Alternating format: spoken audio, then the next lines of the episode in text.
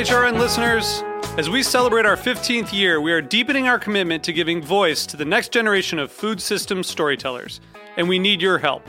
Our internship and fellowship programs help activate new possibilities for underrepresented and underestimated young people through experiential journalism, audio engineering, and production training. Through these unique programs, HRN helps food equity stewards build essential workforce readiness skills that expand their potential and foster economic mobility. Please consider supporting these critical programs. And with a minimum donation, you can be entered to win a dinner for two at an amazing restaurant in one of eight cities and tickets to a concert at a great venue in one of those cities. We have incredible partners across the country who have donated, as they also share our passion for helping to educate the next generation of food systems storytellers. Check out heritageradionetwork.org slash 15 to donate and enter to win today. That's heritageradionetwork.org slash 15 to donate and enter to win today. And make sure you donate before March 31st. Thank you.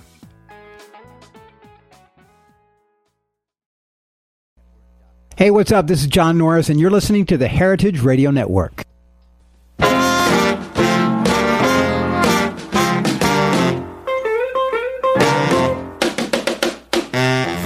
Hello and welcome to Cooking Issues. This is Dave Arnold, your host of Cooking Issues, coming to you live in the back of Roberta's Pizzeria on the Heritage Radio Network every Tuesday from actually we're starting on time today, twelve. Yeah, to about twelve forty-five. Uh, actually, next week might be a problem. Going to Germany next week. Last time I was in Germany, we did Cooking Issues live from uh, a street corner in Germany. You want to you want to see whether we can do uh, the Let's live do German Cooking Issues yeah, again? Yeah, more more off the wall than a street corner. Well, I mean, like, look, honestly, if I'm going to do it, I probably have to do it in the hotel with Skype. Otherwise, I mean, like, we were just lucky that my phone didn't get cut out or I didn't get beat over the head by some sort of angry, uh, you know, ex East German.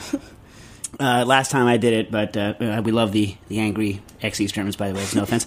Calling all of your cooking questions to 718 497 2128. That's 718 497 2128. So, Stas, uh, last week on the show, we had uh, our friend Ariel from UC Davis and Brooks Headley, the, the, the pastry chef that more people need to know about from Del Posto Restaurant. Uh, he got a call or a question in uh, asking about the seven course vegan tasting menu that they do at Del Posto. Nastasha made her vegan face, which, by the way, uh, now, now I, I can relate to you all. She would not let me take a picture of it. Literally, like I, I pulled up the camera maybe eight, ten times. I caught her once as she was exiting the vegan face, but uh, I couldn't get the full vegan face on camera because she refused to let me uh, get it. But if you've ever seen uh, uh, either The Sopranos or uh, Steven Van Zandt on his new show uh, Lilyhammer, his angry.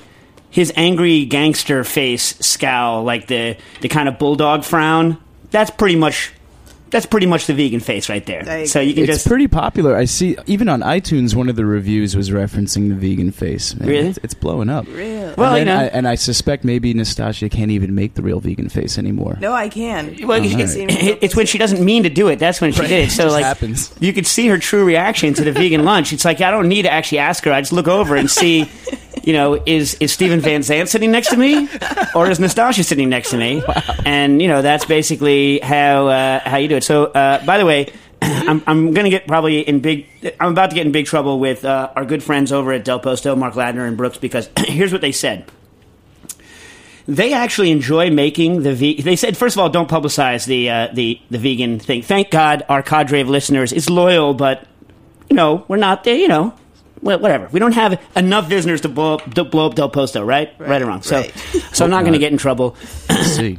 well, well, we'll see. You'll find out. So here's what they said: um, any good cook likes a uh, likes a challenge and likes a, a set of constraints uh, in in which they can work and try to get new ideas to try and push their skills, push their talents, right? And this this could be anything. Like so, when we did the uh, museum uh, event last year, uh, also at Del Posto, uh, you know, we pushed the bartenders and the cooks into areas they wouldn't normally uh, work by giving them a set of constraints. You're going to work with, you know, this set of ingredients or this time, you know, th- this time, or like, you know, Nils, we gave fad diets, et cetera, et cetera. And, and uh, without exception, every single cook and bartender who worked at that event took uh, the challenge in the exact way that we wanted to and used it as an opportunity to do something uh, creative and interesting. Wylie, in fact, put the dish that he did there, the bone marrow, he put that on his New Year's menus. Uh, Brooks did his uh, artichoke thing, I think, for a while. So uh, it, it, it's it's a great thing for any cook to do. Uh, maybe not all the time, but you know, uh, on occasion, to take a challenge, uh, take a set of constraints, and cooking something vegan is just at a set of constraints. And so the guys at Del Posto uh, really liked. Uh, they really they really like cooking this kind of thing, and it actually is on the menu all the time. They have a customer they said who comes in quite often, and whenever that customer comes in, they revamp the vegan menu for them, so it's not the same every time it comes in. This time, unfortunately, also macrobiotic. Which listen, you know, I find it very difficult to not offend uh, offend people, but not eating nightshades is crazy. No tomatoes. You're going to go vegan. Now you're all of a sudden you're not going to have tomatoes, potatoes, or eggplants. I mean, please. You can do without the eggplant. You said. Well, you said, and I agreed. Oh. You said, No, and I you agreed. said it. I said, "Do you like baba ganoush?" And you said, "No." okay. I said, "Do you like? Do you like anything with that kind of?" No. And she said, "No." Doesn't like baingan bharta. Uh, she likes eggplant parmesan, but mostly for the fry, the mozzarella, and the. Uh, and the- Exactly. anyway, uh, one thing I'll have to say is that is that they should have shifted into liquor earlier. Oh yes, I, I emailed uh, what's his name and told him that What- What's his name? It's a nice shout out. Jeff Porter. There you go. See. See how much nicer it's, it is to use somebody's name instead of I was like Mark. Okay, so anyway, I'm here to report. Uh, oh, uh, so they said don't popularize it because even though they like cooking it, uh, and this is a challenge to uh, vegans uh, out there, anyone with uh, rest- like that. There's wine glasses right here, Nastasia. Oh, hello. Uh, they, to, to with dietary things out there, you have a uh, reputation among chefs as being difficult human beings with which to work, and uh, so the, the their issue isn't that they don't like cooking the menu. Their issue is that in general, to gener- to generalize, the customers who order it can be problematic because they tend to not be people that are interested in food primarily.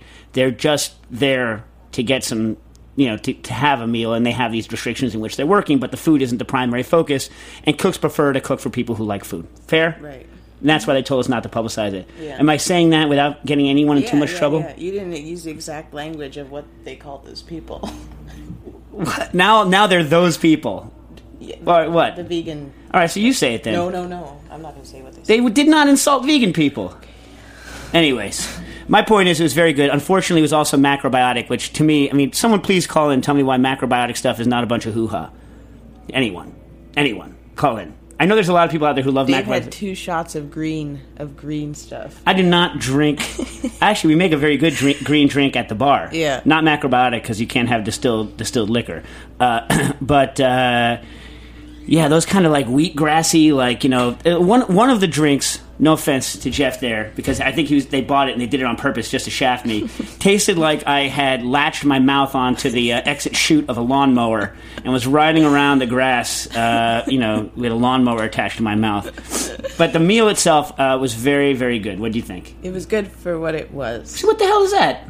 I would not go there and get it. Like people who want that get what they want. Get get a great meal, right? Well, I thought. I mean, I thought it was a really good meal. Like Nastasia, first of all, is prejudiced in this sense.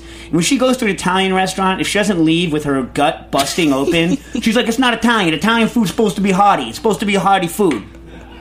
You know what I mean? And my point is, it's not necessarily it's the case. It's so sad to go to Del Posto and not eat a bunch of pasta. It's it's sad. But so my point is that you you have a preconceived notion of what Italian should be and of what Del Posto should be. So you can't divorce yourself Yeah, right. from that notion and just look at the food at which as it was presented. What about you know? I, I thought that the flavors were very very well balanced. There was nothing that I thought was lacking. There's a, a lot of use of. Uh, High umami um, and like pro- protein based things that weren't meat, like uh, nutritional yeast, which was quite good. Um, uh, obviously, a, a lot of mushrooms uh, brought into it, a lot of uh, very you know uh, reduced root vegetables, things like that. Things to, and I thought everything was was delicious. I thought the textures were good. I thought it was well balanced. The one thing I don't didn't like were the uh, raw snap peas on it because even though everyone everyone finds them delicious except for me because of the raw the raw starch taste. I do not like uh, pea shoots either, and I might be the only person on earth who does not like pea shoots, and uh, because I don't like that raw. I don't like that raw taste. Part of the problem with me doing that raw diet last year, Yeah. is I don't like it. You know what I mean? Uh, uh, anyways, so I thought they did an The amazing wine job. was good. When we finally got wine, that was I liked it. oh yeah, we had an orange wine that was, I guess, uh, you know, which we'll, we'll research more. I didn't research it uh, a lot, and uh, Nastasha at that point was was dying for a drink. Speaking of that, speak, speaking of dying for a drink, we have uh, a line here. You're gonna have to uh, translate this. What's uh, land of what's uh, Chieti? Don't know. Thought you spoke Italian. Now you forgot Italian too. Kitty. I don't know. We can look it up. Oh my god. Anyway, it's called Passetti and it's Pecorino. Now, Pecorino, for all of you out there, obviously means goat. So is this wine, Jack, is this wine literally passed through a goat before it's put in a bottle? I can't confirm or deny that. yeah, you can't, I, but I don't know. I'm excited to try it. It's from the Barter House, though. Remember those guys? Uh, I was about to say, these are from our good friends at the Barter House. And uh, I've said this before. It's a province in Italy. There you go. Land of that. Pro- yeah, Chieti province. For uh, And for, yep. for people who've been listening to the show forever, they're the same people who brought you booza. Booza! yeah, so they're also bringing you wine passed through a goat. This is a uh, a white wine. What's the what's the grape? Is there a grape called goat? What the heck is this? And looking it. So here's the deal. So the Barter House, for those of you that uh, they haven't sponsored our show in a while, mainly because uh, Modernist Pantry has been sponsoring our show for a long time. But we like the folks at the Barter House, and what they are is a, a kind of a, a like a, a specialty importer that imports wines, kind of unusual and interesting wines. So they're not going to carry a lot of the wines that you know that we're familiar with. Uh, but uh, one of the uh, one of the good ways to see whether or not you should try a new wine in the store, and it's not just a bar house. Find a, a, a, you know an importer, someone who brings in wines uh, that uh, you like, and in general, these people choose wines that they like that are interesting. So if you don't know the producer, you don't know the grape, you don't know the style, sometimes looking at the back and seeing who's bringing it in is a good indication of whether or not it'd be something interesting to try. And uh, I think it's something that we don't do enough in wine stores. People don't think about the importers or the houses that choose wines or that you know the selections that they're going to bring over. But I think it's a good way to try a, a new wine. So we're gonna uh, Nastasha and I, because it's so hot, we're gonna have this uh, white wine that's been passed through a goat. Uh, passetti doesn't actually mean doesn't mean pass. Pa- passato means pass, right? So Yeah, what no, does this passetti is, mean? This is their last name. oh, that's the name of the people. It's a it's a, m- a husband and wife team, Franco and Mima. Mima Passetti. so they so well, hand me my glass so we can try this stuff, and we should get to some actual cooking issues here in a minute. Otherwise, this is going to be a show just based on uh, nonsense and drivel. Let's try it. No offense to nonsense and drivel. Wait, what do you what do you think, Stas? It's really sweet, huh? It's not actually sweet. It's just not like hyper dry and crisp. It's fine. It's fine. What do you think, Dave? And what would you pair it with, Stas? I would pair it with uh with actually with pecorino cheese. Uh, you're such a loser. You know what? Whatever. That, that brings me to another thing. Before we get into real stuff, you know, we've been there's been a lot of play recently uh, on recently, like uh, uh, on our show and nowhere else on um, on um, the taste pairing hypothesis, and this hypothesis where uh, you know things that have similar molecules, not necessarily similar. Nastasha apparently believes if you name something after a goat, it should go well with goat cheese. It's it's stuck in my head. But yeah, I think it would go well, don't you? I, I think almost everything Okay, goes well so with what the do you pecorino. think I like well pecorino. with? I don't know, like you know, it's one of those things that has enough acidity to it that uh, it could go well with a spicy or like an Asian thing. It's not going to get totally cut down. It's not the structure of it isn't like a red that's going to get obliterated. So I could I could see it with that. Asian thing. What the hell is that? What the hell is that under your breath Asian thing? you just said it would go like well a spicy thing. thing. I'm thinking about it because we were at uh, Pok Pok. Uh, that was a New York. Pok Pok, Brooklyn. was- Yeah. So now we become a review show where we're reviewing restaurants that we've been to over the past But week. we only we only went to two in one day. It's like we don't do anything together. We don't go out to restaurants. We Yeah, thank God.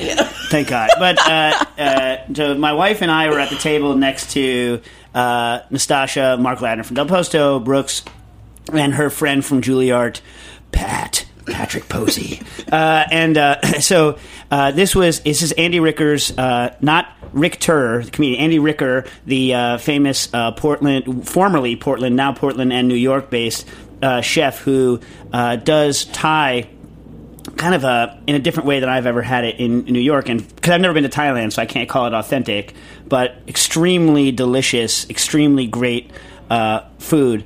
And I, I'd only ever had uh, Pok Pok Wing, which is his takeout joint in uh, the Lower East Side, and his food at events. So this is the first time I got to go to basically a full scale restaurant uh, of his, and I was uh, frankly blown away. I thought it was great. And um, what do you think, Stas? Yeah, it was amazing. And- I hate Thai food. Well, okay. When Nastasha says she hates Thai food, those of you that have ever listened to this show knows that uh, they know that Nastasha's crazy. Basically, uh, here's what she doesn't like about. Here's when she says she doesn't like Thai food. Here's what she means: I don't like lemongrass and I don't like coconut milk, right? Peanut sauce. Yeah. And peanuts. I don't know. So what? So there wasn't a lot of that in this food at all. Right. Anyway, but uh, that's not my point. My point is is that Nastasha's crazy, and that this restaurant was great. For instance, the thing that uh, like uh, the thing that blew me away is that he served an extremely spicy uh, beef dish. I forget the name of it. Uh, you know, kind of ground uh, meat, and next to it was just a plate of herbs, herbs. Uh, that were and these herbs, they look like you know a plate of herbs, and I, I, I started to taste them, and they were unlike any herbs you'd ever tasted. Like when he came over, I, I, basically I had the waiter call him over because, and Mark too was like, I, you- look. If you're in the business that I'm in, or the market, you're not. No one's supposed to be able to in New York City hand you a plate of herbs and have the first four things you taste off of be unlike anything that you've ever had and completely foreign to you, such that you have no idea what the hell's going on. That just doesn't happen. You know what I mean? Like one or two new ingredients, whatever, uh, or, or new ingredient, but something that's just totally foreign to you like that is crazy, right? Didn't you agree with that, Stas? And uh, like this one had the kind of tartness of a sorrel, but like a completely different taste. I want to use that in a drink. He get like Andy gets it. Some guy in Florida, some basically I guess who smuggled seeds from Thailand to Florida and is growing these uh, kind of insane Thai herbs in Florida and then shipping them up uh, to uh, Andy. And he he gets he gets them on consignment from this guy. I'm going to try to get some for the bar for Booker and Dax. Uh, but it's just uh, just cra- crazy stuff, good stuff. I recommend going. Uh, okay, enough with the restaurant reviews, else, right? Oh, one more piece of news from Booker and Dax land, and then I guess we should go to. got a Uh, yeah, Booker and Dax. eh, Well, it won't be ready for about a month, but we now have Booker and Dax, the company, not the bar, has its own space in the Lower East Side. So. Look out for us coming in, uh, doing some cool stuff in the Lower East Side, correct? Yeah. Yeah, yeah. It's a small space. Doesn't matter. Doesn't matter. It's a storefront, which is awesome. It's our own space. So those of you, you can stop by, like wave vegetables in, at Nastasha in the window, and she can make her face for you in about a month. And with that, call your questions to 718-497-2128. That's 718-497-2128. Cooking issues.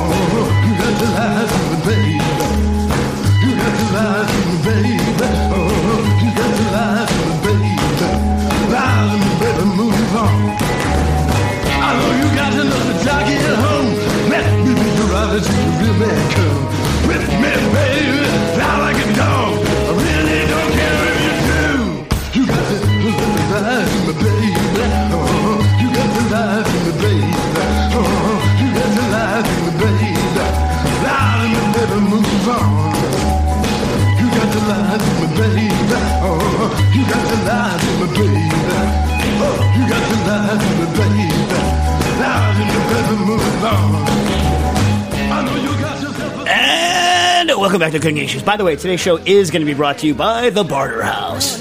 Yeah. Jack just told me. Oh, I wasn't here. Yeah, you wouldn't, wouldn't pay attention. Nastasha's like, I don't know, I was playing Tetris. Anyway, uh, uh, before I go on to some real issues, I want to talk about um, the, this uh, book, Taste Buds and Molecules, about the flavor pairing hypothesis. So I've been basically saying for a while that I think that this flavor pairing hypothesis is bunk, whereby you know you take uh, you know foods that share specific flavor compounds, and therefore you can decide that they actually go well together. And it's uh, it's a you know it's a technique that's gotten a lot of play recently, and so I kind of thought I'd go buy. And I, you know, I, I bought it. Uh, a book called uh, "Taste Buds and Molecules," written by Francois uh, Chartier, and I think that's how he pronounces his name. I don't know he's Quebecois, uh, but he's done a lot of work in France, and uh, he is like a, a true master sommelier. Like, nobody argues the man knows his wine. And uh, sometime in the early to mid uh, 2000s, he um, started working on this, working on the idea of uh, flavor pairing, looking up what components were in a wine, the aromatics of wine, and a lot of that stuff is readily actually available because a lot of studies have been done uh, on it due to wine quality issues, and so a lot of uh, food studies have been done on it, uh, and also uh, what. Uh, when those same molecules appear in foods, and has built a structure of uh, tastings and, and basically food pairings based on uh, what you know what he calls his, his, research, into those into those things, and the result uh, is this book, Taste Buds and Molecules, which also has like a lot of crazy kind of graphical elements. And so I bought it thinking that I was going to uh, hate it, right? Uh, and there are many things about it that uh, that I uh, disagree with, but I have to say that he, uh, I mean, he clearly uh, you know, understands. And and he clearly, you know, from everything I've read about him, I've never had dinner with him or anything, but has a, a very good palate, right? So this isn't, in other words, it's not something where someone is just saying, "Hey, look it, uh, here's a bunch of stuff that I saw in, on on a piece of paper, and therefore they're going to go well together." Even though I haven't developed a palate, he's coming at it from the direction that I think is a good one, namely, uh, he d- spent years and years developing his palate, right? His nose, his palate, his senses, and then after those years, uh, then used uh, these kind of pieces of research as a further tool to uh, f- to get inspiration in areas he hadn't already looked. Basically, to, to, to ha- something to help the light bulb or the chime in his head say yes, these two things would go well together, and to give him kind of the confidence to put two things together that wouldn't ordin- ordinarily be put together. And so, uh, to that extent, you know, yes, I think it could be used as a as a valid valid thing, and I actually ended up liking um, like liking like what he was saying more than I thought I would. But uh, on the flip side, I mean, I think this is part of kind of like the you know because the book was published in French first. That that kind of writing, it's a little more kind of florid, and it kind of takes things a lot a lot further than I would like, and kind of makes much more sweeping comments about uh, you know what he's doing and the, the, the concepts behind it uh, than I would I would like. And so you know when I'm working on the cocktail book, I got to guard against that too, not making these kind of sweeping statements. My problem is when any of these things become sort of dogmatic or almost become a, a religion. The way you know what I mean, the way that people kind of treat the, the new concepts. But uh, interesting book. Um, so there's there's that. That's my last word on on uh, on the flavor pairing uh, hypothesis uh, for today. Now on to some uh, questions we come in. Hello from Osaka, Japan. We're going to Japan soon. Nastasha and I going to Tokyo to work in the Park Hyatt. We're going to be working there for four days, right? Plus a fifth press day. Yeah. And I'm hoping to get the like I want the most butt kicking Japanese stuff. I don't want any stuff that I can get here in the states. I mean, I do. I want to see like how much better all the stuff that they say is better there. I want to get all that when I'm there, but I want some stuff that you cannot get here. I mean, you know what I mean? Mm-hmm. You with me on this? They're taking you. They're taking us to the the market. Next Tsukiji to and the- and no, the other there's one. a big fruit market next to it. I'm gonna go bonkers, and they're with their credit card. yeah, yeah. oh man, I'm a dangerous person with someone else's credit card. That's as soon as you arrive. We're going straight there. So I better sleep on. I can't sleep on planes. I'll have to drink like eight loads of espresso, just make like an, an hour trip to the bathroom, and then uh, and then we, we'll go off into it, right? Okay. Hello from Osaka, Japan. I have two questions. I'm interested in buying a refractometer to use in the field as well as in the kitchen. Some things I would like to be able to do are measure the salinity of a brine to know when it has reached equilibrium, measure the sugar content of produce in the field to know when to harvest, measure the sugar quantity of produce to determine which provider has the best product. Can one refractometer be used to measure salinity as well as Brix? Do you have any recommendation for refractometers? Are electronic Brix meters better than optical refractometers? Okay. Uh, here, here's the thing. I've used both uh, uh, electric ones. We have uh, one manufactured by the Hanna Corporation, uh, as well as manual ones. The for the field, I mean, the, the thing is, you don't want to be caught out in the field with one and have it break. I mean, the the, the, optical ones are fairly bulletproof. I mean, Nastasha did break one of mine. She like shattered the uh, the I don't know how the heck she did it. She broke it. No one else has ever broke it. She broke the little flip down screen that goes on. Uh, the handheld ones, the ones that are not um, electronic, are uh, a lot cheaper. They're like 30, 32 bucks to get the ones on eBay. They work fine. You need light. You know what I mean? And you need to be able to see through the product somewhat to be able to do it, uh, you know, to use them properly. Uh, those ones, I've never seen one that'll do both salinity and uh, Brix.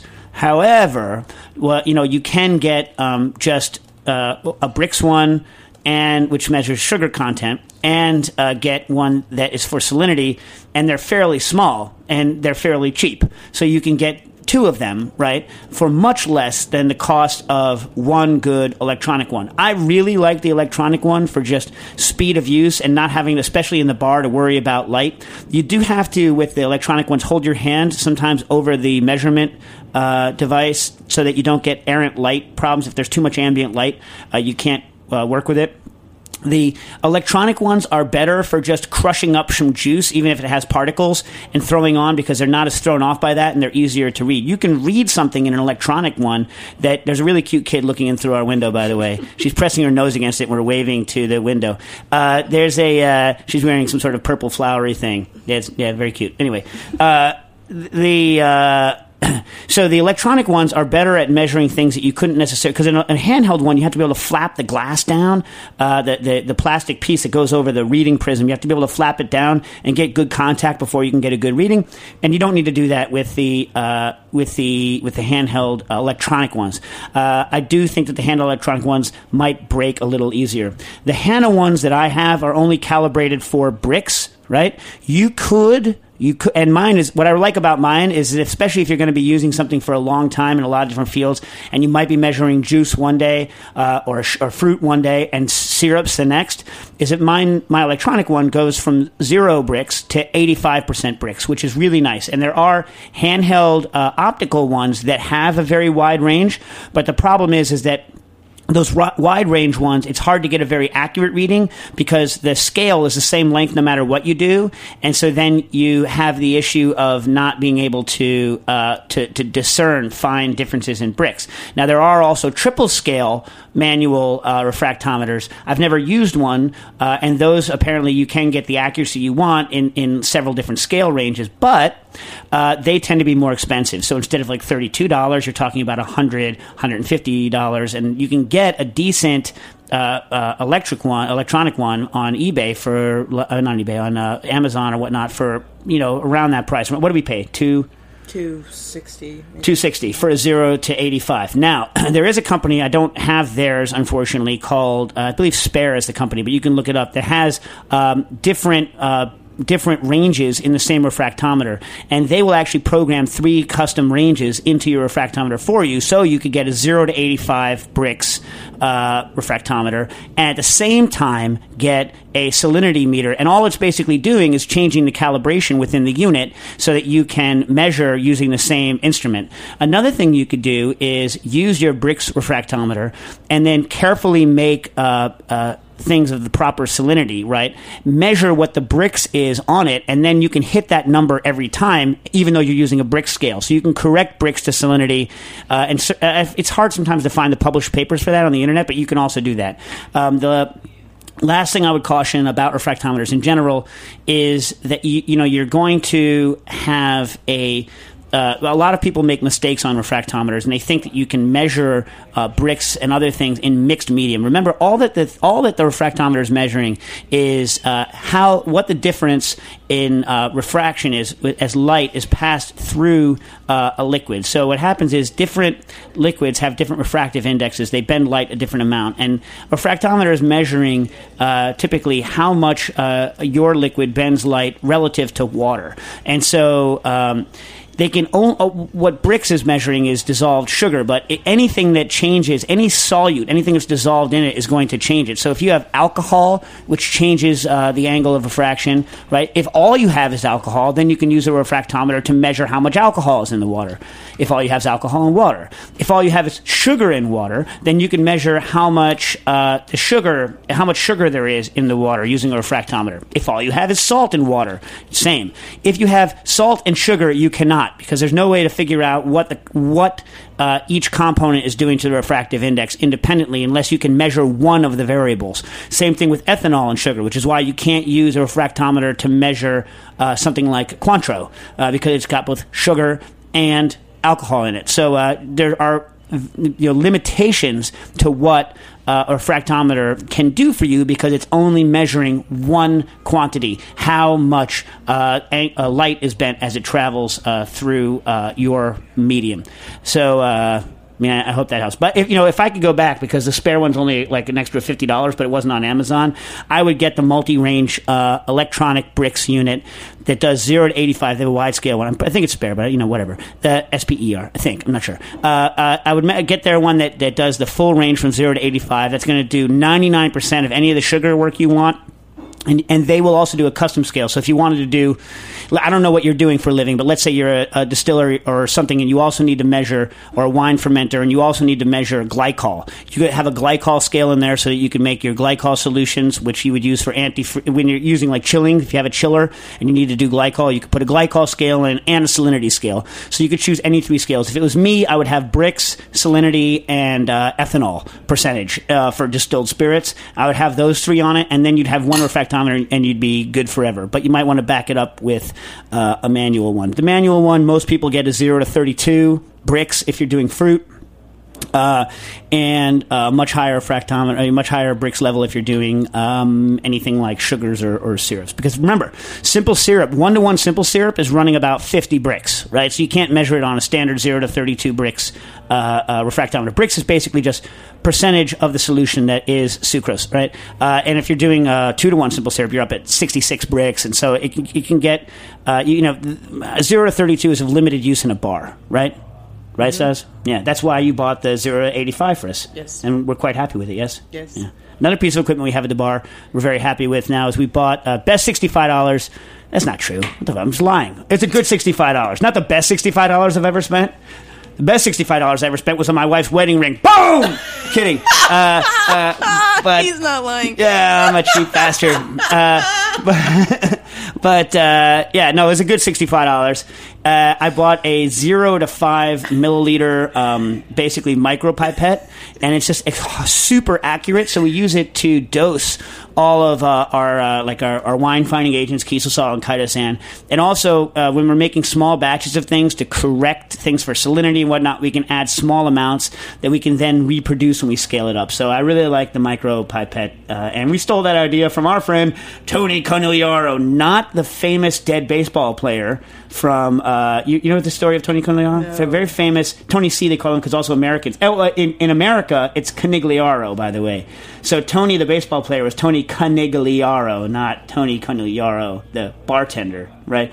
But he was like one of like slated to be one of the best baseball players of all time. Was in fact very good. Played for the uh, for the Bo Sox and got he crowded the plate all the time and got hit in the head with a beaner and like almost like I think it put him in a coma. He was in the hospital for a long time. Never the same. Never the same. By the way, what Nastasha is actually doing, the, the work she's doing, is looking up pictures of the chauffeur from Downton Abbey. On, uh, I'm look. I looked over to see like what kind of thing she's looking up about the event I'm doing in Germany that we're going to talk about after I the next break. It. And she's looking up. She's looking up the chauffeur, kind of like the, the least sympathetic character on Downton Abbey, because not the least sympathetic, but no, I mean, no, no, no. It's not. No, no, no, what? It's it's what the stars look like out of costume. That's. but you've already seen that. I know, but I was. Crazy. This, this is what I deal with people on a daily basis. All right. The second question from Osaka, from John, is Are there antioxidants that are fat soluble as well as temperature stable up to temperatures around 180 degrees Celsius? Failing that, what is the best practice when storing fats to keep them in their best condition? Two applications I'm interested in are reusing very expensive tempura oil and keeping schmaltz without oxidizing. Any thoughts? Schmaltz! I love schmaltz. Chicken fat is delicious. Uh, I've never been to a, one of the old school restaurants in um, New York that has schmaltz on the table, like one of the old kosher restaurants, because you can't have butter on the table. Because you can't serve butter in a steakhouse, you can have schmaltz. I have, I freaking love chicken fat. Um, so what, what can you what can you do? Well, uh, I, I meant to, I forgot that this question had been asked when I saw it last night, so I didn't look up the specific things that are added. But typically, uh, if you buy uh, commercial fry oil, they have uh, an antioxidant um, in them, uh, some sort of like vitamin E tocopherol based thing that's fat soluble that prevents oxidation in the oil. Uh, and that is very helpful and stable up to frying temperatures. Uh, I'll, I'll try to look it up during the break, or Nastasha can try to look it up now instead of looking up uh, Downton Abbey's before and after pictures. Uh, but the. Um, uh, and and that's why I say commercial fry oil is uh, much much better than any of the stuff that we buy in the supermarket because it lasts just a boatload longer and tastes a lot cleaner. They also in commercial fry oils do something that you can't do in a home oil, uh, which is they they uh, specifically t- and tempura oil might be like this. They specifically tailor the fatty acid uh, um, mix in it to have uh, only those fatty acids that are fairly temperature stable and oxidation res- uh, resistant. That said, obviously the things that cause oil to break down uh, most are if you get salt in the oil, which is you know sometimes you know unavoidable, uh, allowing uh, burnt particles to stay in the bottom of the oil while you're cooking. If you don't have a, a commercial fryer with a cold zone at the bottom, which tempura doesn't work that way, by the way, which is crazy, uh, but whatever. Uh, or um, if you um, so those, those are the main things. You also like it's best to use, and this again goes against the way I've seen most tempura done. But you really want uh, a very low surface area to uh, volume ratio on uh, on your um, on the oil because then you have less uh, air contact. You want uh, as little foaming as possible, so not a lot of like uh, a lot of high water stuff dripping in. Anything that basically is going to promote a lot, lot, of, lot amount of oxygen getting into the oil. Also, clearly, you don't want any uh, reactive metals like iron touching um, the stuff because that's gonna that's gonna mess with you. Uh, and you want to, as soon as it cools down enough, filter it. And you could you could uh, you know, vacuum. You guys could vacuum pack it, or like put it in bottles and then like suck the air out of it to prevent any, any sort of oxidation from taking place. Uh, but those are the kinds of things uh, that I would do. Uh, the the worst thing though I see breakdown on oil, especially when it's done in a home fryer, is temperature cycling, and there's just very little you can do to prevent temperature cycling, except for you know the commercial fryers are really what's going to stop you from doing a lot of temperature cycling. Other than that, you could get an induction unit that keeps the oil at a relatively even temperature that has like basically a temperature controller in it that's you know keeping the oil tolerances fairly tight, and then not overloading the oil so that you don't have to get the um, you don't have to have as much of a temperature drop, so you don't need as high of a thermal input to do the instant recovery, and that's going to cause you to have less thermal cycling on your oil, and that's going to increase the uh, the lifetime uh, significantly. In a home frying situation, it's crap floating to the bottom, burning and destroying the oil, salt, but most importantly, temperature cycling that is really killing your oil at a ferocious rate. Uh, and those are the things I would do. I don't know about. Are you looking up the uh, the vitamin E, the tocopherol based stuff? Or are we still on, on Downton Abbey? No, no, I was doing the Germany stuff. All right, well, okay. So why don't we do this? We'll take a commercial break and we'll see whether Nastasha can find that stuff on the internet. It's cooking issues.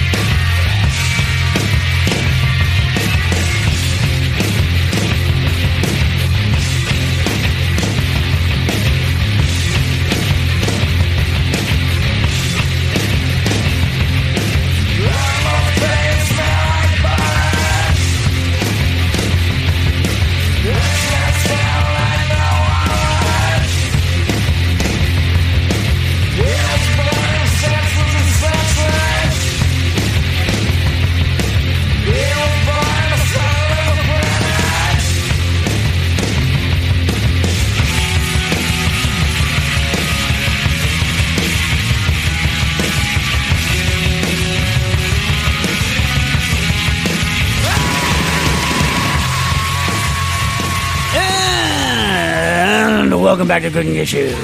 Am I back? Yeah. All right. So uh, it turns out that uh, I wasn't able to look it up over the commercial break, but we'll try to find some specific thing that you can go buy in a store to drop into your oil to add as uh, an antioxidant. So, Nastasha, what's this event that I'm doing in uh, in El Germany next It's week? It's called Academia del Ron, and it's a Havana Club event. And you will be there from you arrive Monday morning and you leave Thursday. Well, I don't, I don't know that people need to know my schedule. What am I talking about there? You're Where- talking about yeast in alcohol. Yeah. So here, here's the deal. So they asked me to do. Uh, they asked me to do this uh, event on uh, rum, and I said fine. But they they like I you know I feel like I spend a lot of time trying to become like well versed in in several things, but the effect of yeast on rum. Like I can think of at least five other people that I know personally who know more about this than I do, right? Yeah. But yet that's what they wanted me to talk about. See, people make the mistake of, uh, and I'm not saying anything against it, but people make the mistake of thinking that I'm a scientist. I'm not. I'm like a gearhead cook that can read science papers, right? so, like, I don't feel like I'm the guy to sit there and talk to you about uh, like any sort of actual research that I've done or anything because it's just not the case. So, over the past week and a half, I read I don't know several hundred pages on the effects of yeast on different uh, uh, uh, different you know, on fermentation products, and I've learned a boatload about it, but I still am not an expert in the field on this. So what we what I had to do was I just basically took a bunch of molasses. I couldn't get the molasses I like, which is Crosby's molasses, which is a They bu- never got back to me. Those That- bastards. That email that you were like. They never got back. Crosby's molasses. For any of you who've ever been in the uh, in the in northeast New England or Maine, Crosby's molasses is the one molasses that I've had. They're like, my God, is that delicious molasses? Like I would pour that. You know how like you ever listen to Louis Jordan? You ever listen to Louis Jordan? Louis Jordan, you know the song "Is You Is Is You Ain't My Baby" or "Caledonia" or "Beware," any of those. That's Louis Jordan, like big in the '40s. You know, kind of uh, kind of cocktail, kind of like you know, like you know whatever. Like uh, anyway, like uh, uh, musician. Uh, you know, musician. Anyway, beans and cornbread. You know that song? Yes. Beans and cornbread. You know that? Anyway, Louis Jordan. So uh, Louis Jordan. What the hell was I talking about Louis Jordan for? What were we talking about? fermentation Yeah, but how the hell did I get on Louis Jordan? molasses. molasses. So he's like uh, in the beans and cornbread song, he goes goes together like hotcakes and molasses, and you're like hotcakes and molasses. Who the hell would put molasses on pancakes? And then you, and then once you've had Crosby's molasses, you realize why. But those dumb bastards from Crosby's, they're up in Canada. And by the way, I love you Canadians, but you're a lazy group of people. Just kidding. Just kidding. He's not. Just kidding. Anyway, uh, but they won't distribute outside of uh, New England. We had the mailers. I couldn't. So we wrote them an well. You wrote them a nice email from me in response to how great their molasses. Yeah, sell it down sell here. down here. No response back. Crosby's molasses is so delicious. Like when you next time you're in Maine or wherever over there up up there in New England way, get some Crosby's molasses and tell me you don't think that's the most delicious molasses that you've ever had. I mean, I don't know, maybe in the Caribbean they maybe they have some delicious molasses. I don't know. But as far as in the continental US, it's the most delicious molasses I've ever had. Anyway, so we didn't use that. We used some sort of like molasses and we're distilling our own I distill I fermented using two separate yeasts. Now, when you're when you're actually doing rum and you're using wild yeast fermentation, there it's not just uh, Saccharomyces uh, cerevisiae, which is the normal beer you know brewer's yeast, of which there's a bazillion strains, each of which have different uh, produce different flavors. Uh, but there's like uh, uh, I forget the names of them, like schiz- schizo you know schizo Saccharomyces cerevisiae. There's like uh, there's like, there's a whole bunch of different yeast strains, like five or six not strains. You know, actual genus species, and then a zillion strains, all of which produce different flavors. It turns out most of the flavoral difference in a fermentation, a lot of the f- flavoral difference is due to um, the yeast, right? So think about it this way, Nastasha. If you've ever had, have you ever had wine grapes? Yeah, like to eat. Yeah. Yeah. Yeah. Wine grapes don't taste like wine. Right? It's very difficult to like if you taste like a Pinot Noir grapes, you're not like, oh, I get it. You know what I mean? That all of the, like the, the most of the flavors that are in there in Pinot Noir are there as precursors, right? That that you can't taste. Then the fermentation and the different yeasts that are used bring out the real character. So a lot of the flavor is due to the due to the uh, the yeast. It's just I don't happen to be an expert in that, but that's what I'm going to be talking about. And then I oh, think people ask you to talk about these things because you're able to understand it and explain it in an interesting and exciting way. well, that's very charitable.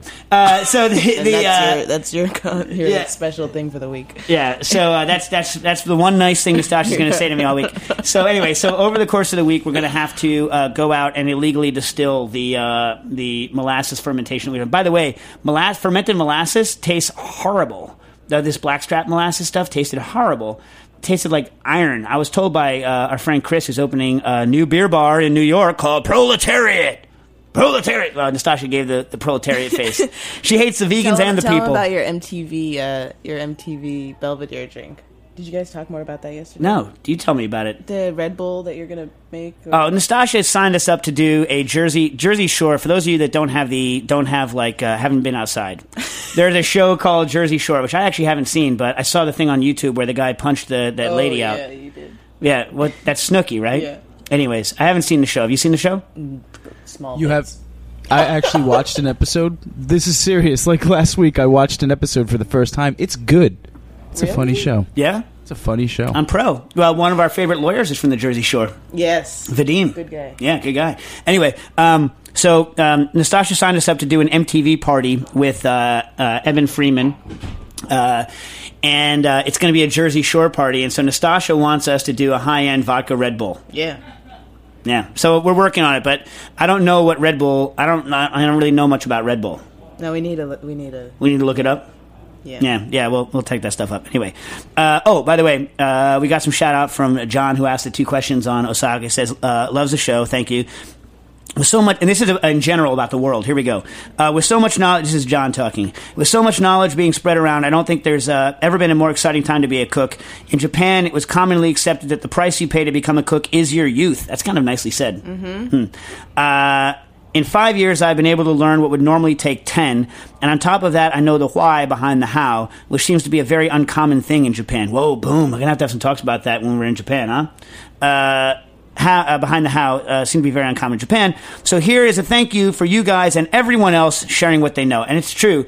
The, we would not have what's going on today without the increase in um, kind of sharing of information that's been made possible by you know the it's not it's it, it is the internet like obviously it's obviously it's the internet internet but um, i think it's other things i think that um, and I, I've had some conversations with some European chefs, uh, especially in America, but also among uh, Spanish. Just ex- like this extreme desire to share what people know and to be generous with ideas that i- i- is in the cook community.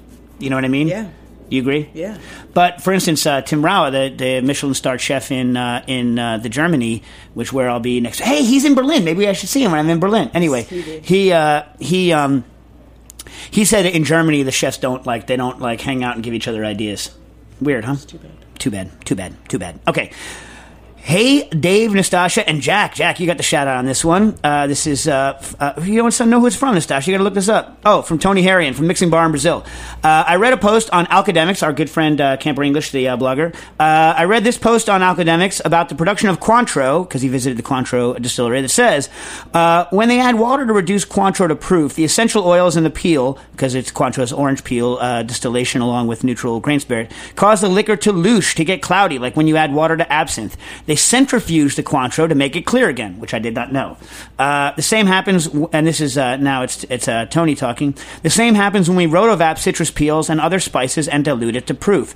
Other than the centrifuge, what can be done to separate the compounds that fall out of solution when you dilute liquids with high concentrations of essential oils? Can you think of any other way to stabilize or avoid the precipitation or louche without the centrifuge? Uh, and then, how good does your centrifuge need to be to achieve loose separation in G's or RPM?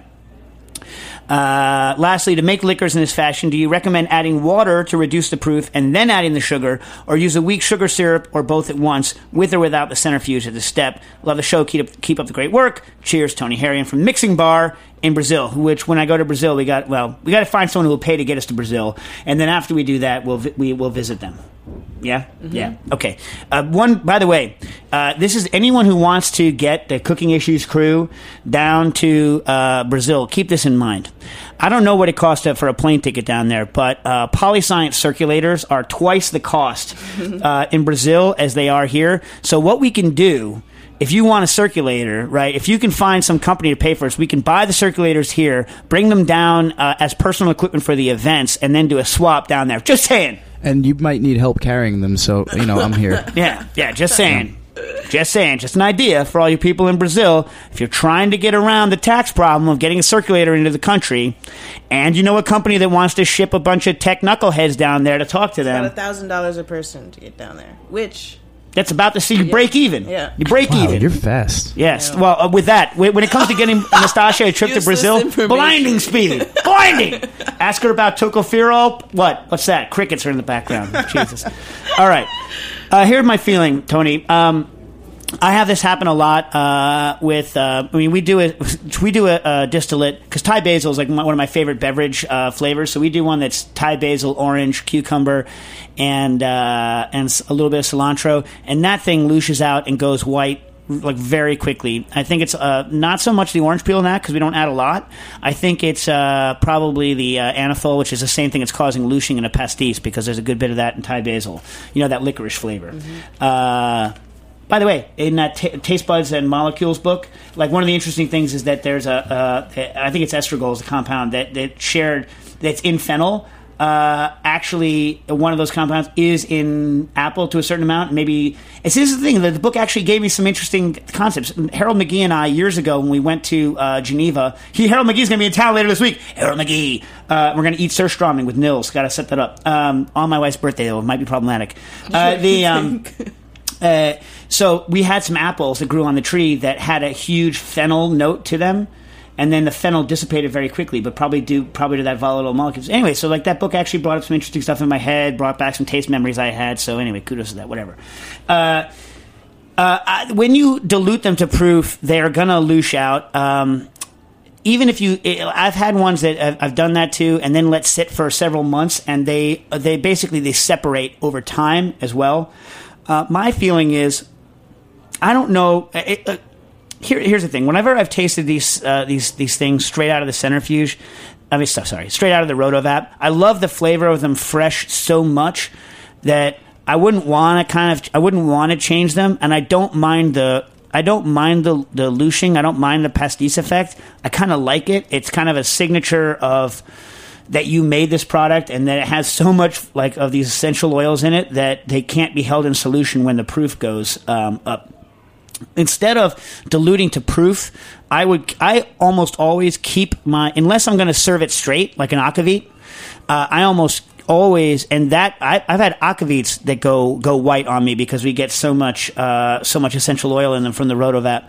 I almost always keep them at rotovap proof, which for us is between um, a buck and a buck twenty, so about sixty percent, and we keep it there uh, until we're about to use it, and then let it louche out, and uh, it, it's more stable on, on, on the flavor. If, if you don't want to do that, I don't know how. I don't think it would take that many G's, but I think it would take quite a long time because the particles when you're louching are very, very small, uh, and so you have to wait for them to kind of coalesce, aggregate, and become larger before you can get them to settle out. So I think probably centrifuging and time um, are needed. Another hard part about throwing in the centrifuge is that you remember these are these are oils and they float to the top, and so you. Um, that's my guess. It would float to the top, uh, and so when you spin them, you'd be in this position of siphoning them off the top or getting the stuff out of the bottom, which may or may not be a difficulty because they're not going to go solid if you freeze it the same way that I can do with nut oils or coconut oil.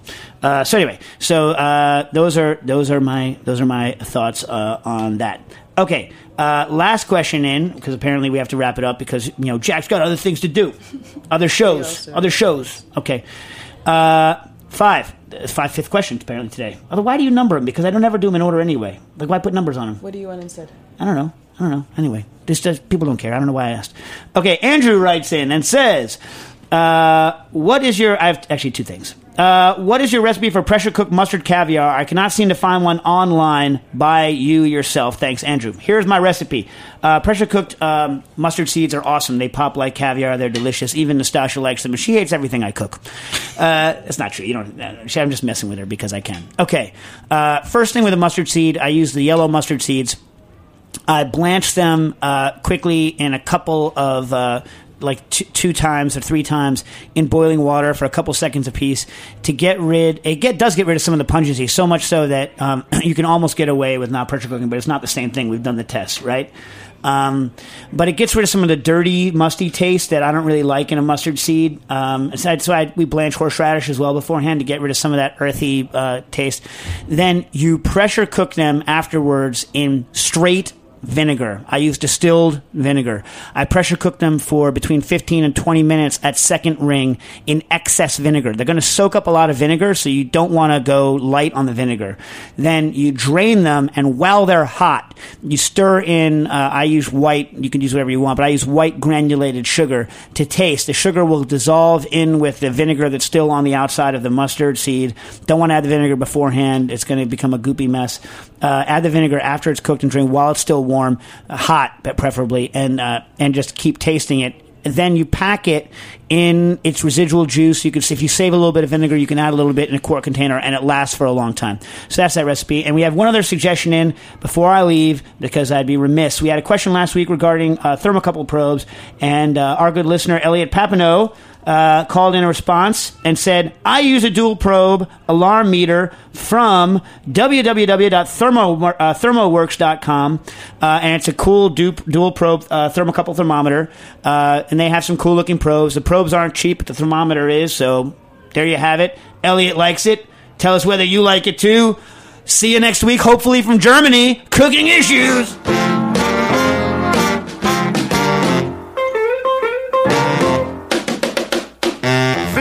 Thanks for listening to this program on the Heritage Radio Network. You can find all of our archived programs on heritageradionetwork.com, as well as a schedule of upcoming live shows. You can also podcast all of our programs on iTunes by searching Heritage Radio Network in the iTunes Store. You can find us on Facebook and follow us on Twitter for up to date news and information. Thanks for listening. You got my head all twisted, can't get it straight.